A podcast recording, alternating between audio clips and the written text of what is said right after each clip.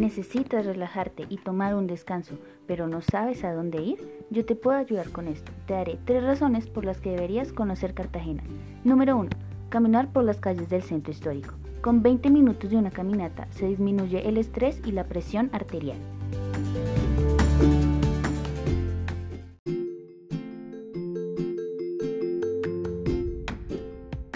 Continuamos con el número 2 visitar sus iglesias. Con esto entenderás un poco de la historia y podrás apreciar la arquitectura de la época.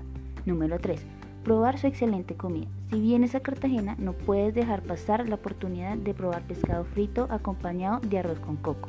Puedes conocer más de esto viajando a Cartagena. Te esperamos.